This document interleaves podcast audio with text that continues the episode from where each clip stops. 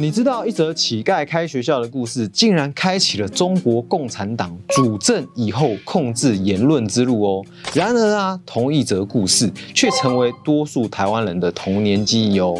甚至是台湾驻日代表谢长廷，还曾经用这个故事回应在野党抨击的疫苗乞丐说：“他引用历史故事，武训新学表示，个人受侮辱没关系，百般侮辱都能忍，只要能救故乡人都无所谓。”没错，就是武训的故事。武训呢？可以说是近代中国最具争议性的人物之一了。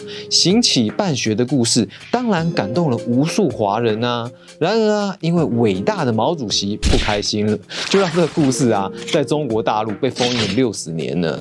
那到底是为什么呢？就让我们来聊一聊武训吧。武训是清代的山东人，因为家里穷到爆炸，再加上没有读书，所以时常遭人欺负啊。因为这样的关系啊，也不能够得到比较好的职业，只能够打零工或是乞讨度日。因为这样啊，在武训的心中就默默下了一个决定，要办人人有书读的学校，因为读了书就不会再受人欺负啦。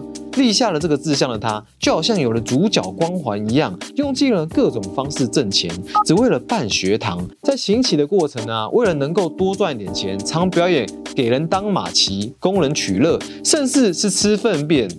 你没有听错，不知道为什么啦，就是有人喜欢看人家吃屎。总之啊，受到了各种羞辱，只为了能够得到办学的款项，最后还真的被他筹到了六千文钱哦。在筹到钱以后啊，他到了当地的富翁家前面，富翁一家还当武训是个疯子，毕竟啊，你疯子当久了嘛，怪不得人家。富翁也不理他，结果武训就在门口跪了六天六夜啊。跪到富翁都看不下去了，只好问他：“哎，你干嘛跪在我家门前嘞？”武训诚恳地回答道：“我身上有六千文钱，想请这位贵人能够将我开设学校的钱放在你这边。贵人，你心地善良，一定会愿意帮助贫苦人家的。”富翁听完他的话，也为之动容，一口就答应下来。之后啊，武训只要凑满一千文钱，就会拿到这名商人家投资。十多年过去了，武训呢，终于凑到可以办学的钱了。话说啊，这时候富翁如果把钱吞了，就神展开了。在钱凑齐了以后啊，武训就去借了当地庙里面的老旧空间来去当教室啊，并且去跪求老师来教导学生。许多人看到武训这样的行为，也纷纷出钱出力，终于开办了以穷人就学为目的的学校哦。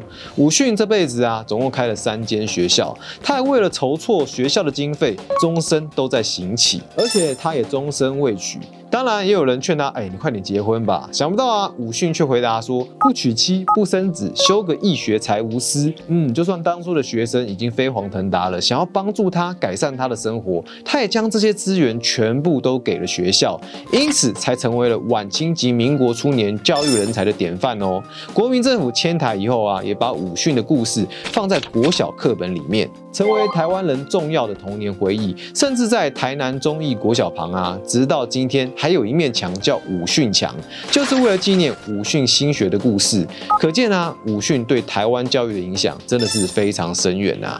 同样的故事在对岸却引来了截然不同的结果哦。由于武训是二十世纪初期著名的教育典范，因此啊，在民国以后，不论是国民党或是共产党，都对武训的故事相当推崇。其中，中国第一位留学西方学习电影的知名导演孙瑜，就对武训新学的故事非常感动啊，因此决定在二战结束以后展开《武训传》的拍摄。当时对岸还是中华民国政府统治，我们看后来的课本啊，就知道。府方对武训还是挺重视的哦。当然啊，拍这个内容应该也不会有什么问题啊。啊，谁知道因为内战的缘故，《武训传》被迫停拍。后来因为中华人民共和国的成立啊，孙瑜为了怕被思想审查，于是决定去找他的高中同学周恩来以及一些共产党的核心人物讨论一下剧本的内容。经过多次整容啊，《武训传》终于在一九五零年拍摄完成了。看起来应该是充满党的意志吧。电影《武训传》的内容啊，充斥着富人及知识分子对于武训的恶意，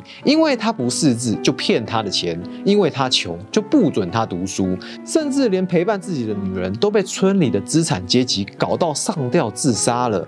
到了晚年，武训终于成立了学校，他却茫然了，送这些小孩子去读书，要他们去当官，去为穷人发声。但他们真的当了官以后，真的会为穷人发声吗？另外一方面呢，朝廷同意当地。乡亲的请求，为武训立牌坊，其实都是为了能够让武训成为清代能够控制人民的样板。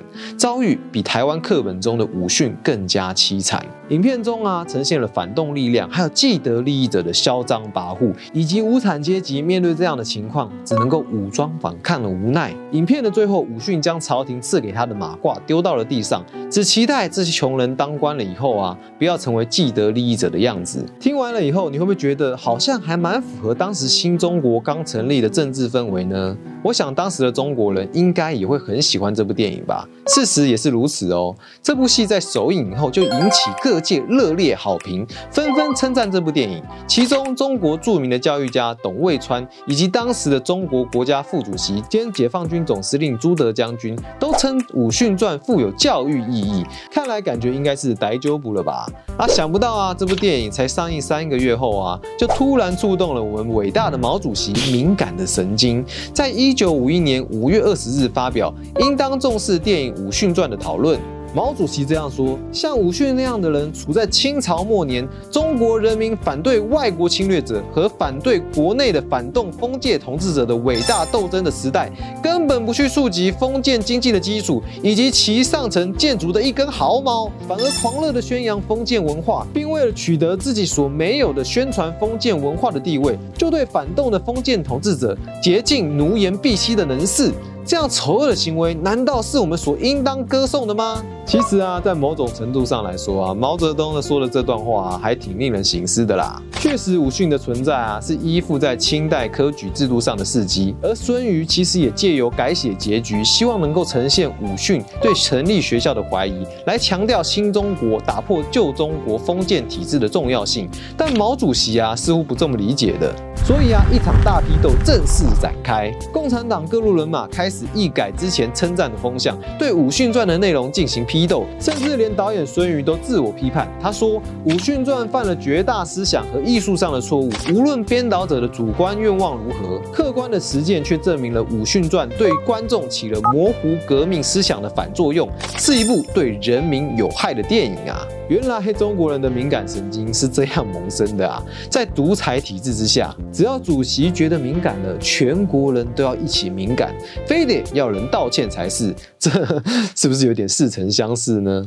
来毛主席甚至大动作，派自己的老婆江青前往山东调查武训的事迹，化名为李静进行秘密调查。调查后出版《武训历史调查记》，批评武训是资产阶级反动思想，最后导致了《武训传》成为了新中国第一部禁片哦。直到二零一二年才解禁。而当时参与《武训传》拍摄的人，后来在文革时期也遭到批斗，许多原本有大好前程的影视人员，最后都被迫放弃电影梦。中国的电影产业也因为《武训传》被禁而受到非常大的影响哦。在《武训传》上映的隔年，就只有八部影片上映，前一年是二十三部，少了一半以上啊！就知道啊，这件事情对中国的电影产业打击到底有多大了。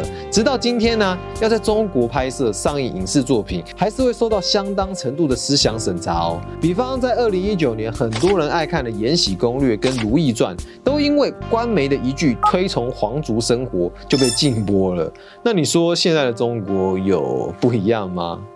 总结来说，在国民政府课本中的武训新学，讲述着一个为了学生谋福利的傻瓜，表彰他的善行。并勉励学生要努力用功读书，救济穷人，似乎只要努力就可以成功。但孙云所导演的《武训传》却拆穿了国民政府励志外表下的残酷现实。电影《武训传》诉说着晚清社会文化底下，帝国官员不问民间疾苦，穷人努力改变下一代，但却依然无法撼动阶级的无奈。提醒大家要珍惜现在这个打破阶级、人人平等的新中国。虽然政治宣传的意味浓厚，但相对台湾。的课本啊，这何尝不是一种对话与反省呢？但即使武训传是怀抱这样的信念，还是被毛泽东的一篇文章打成散播反动思想的镜片。这件事情最大的影响，就是后来成为中共四人帮之首的江青了，正式登上政治舞台，也使毛主席开始逐步掌握了中华人民共和国里面言论的绝对控制权，几乎没有人可以反抗他。就算啊意见跟他不一样，还是要大声的说毛主席说的都对，都是我的错。这样实在是有点病态的社会啊！而只有一种声音的社会啊，最终也导致了饿死无数人民的政策杀人事件。至于是什么样的事件呢？就留待我们下集分解吧。那今天的节目就到这里为止喽，欢迎你帮我们把影片分享出去，让更多人知道这个中共建国以后第一部镜片给两岸带来的政治风暴吧！一起成为一个 better man。我们下次见喽，拜拜。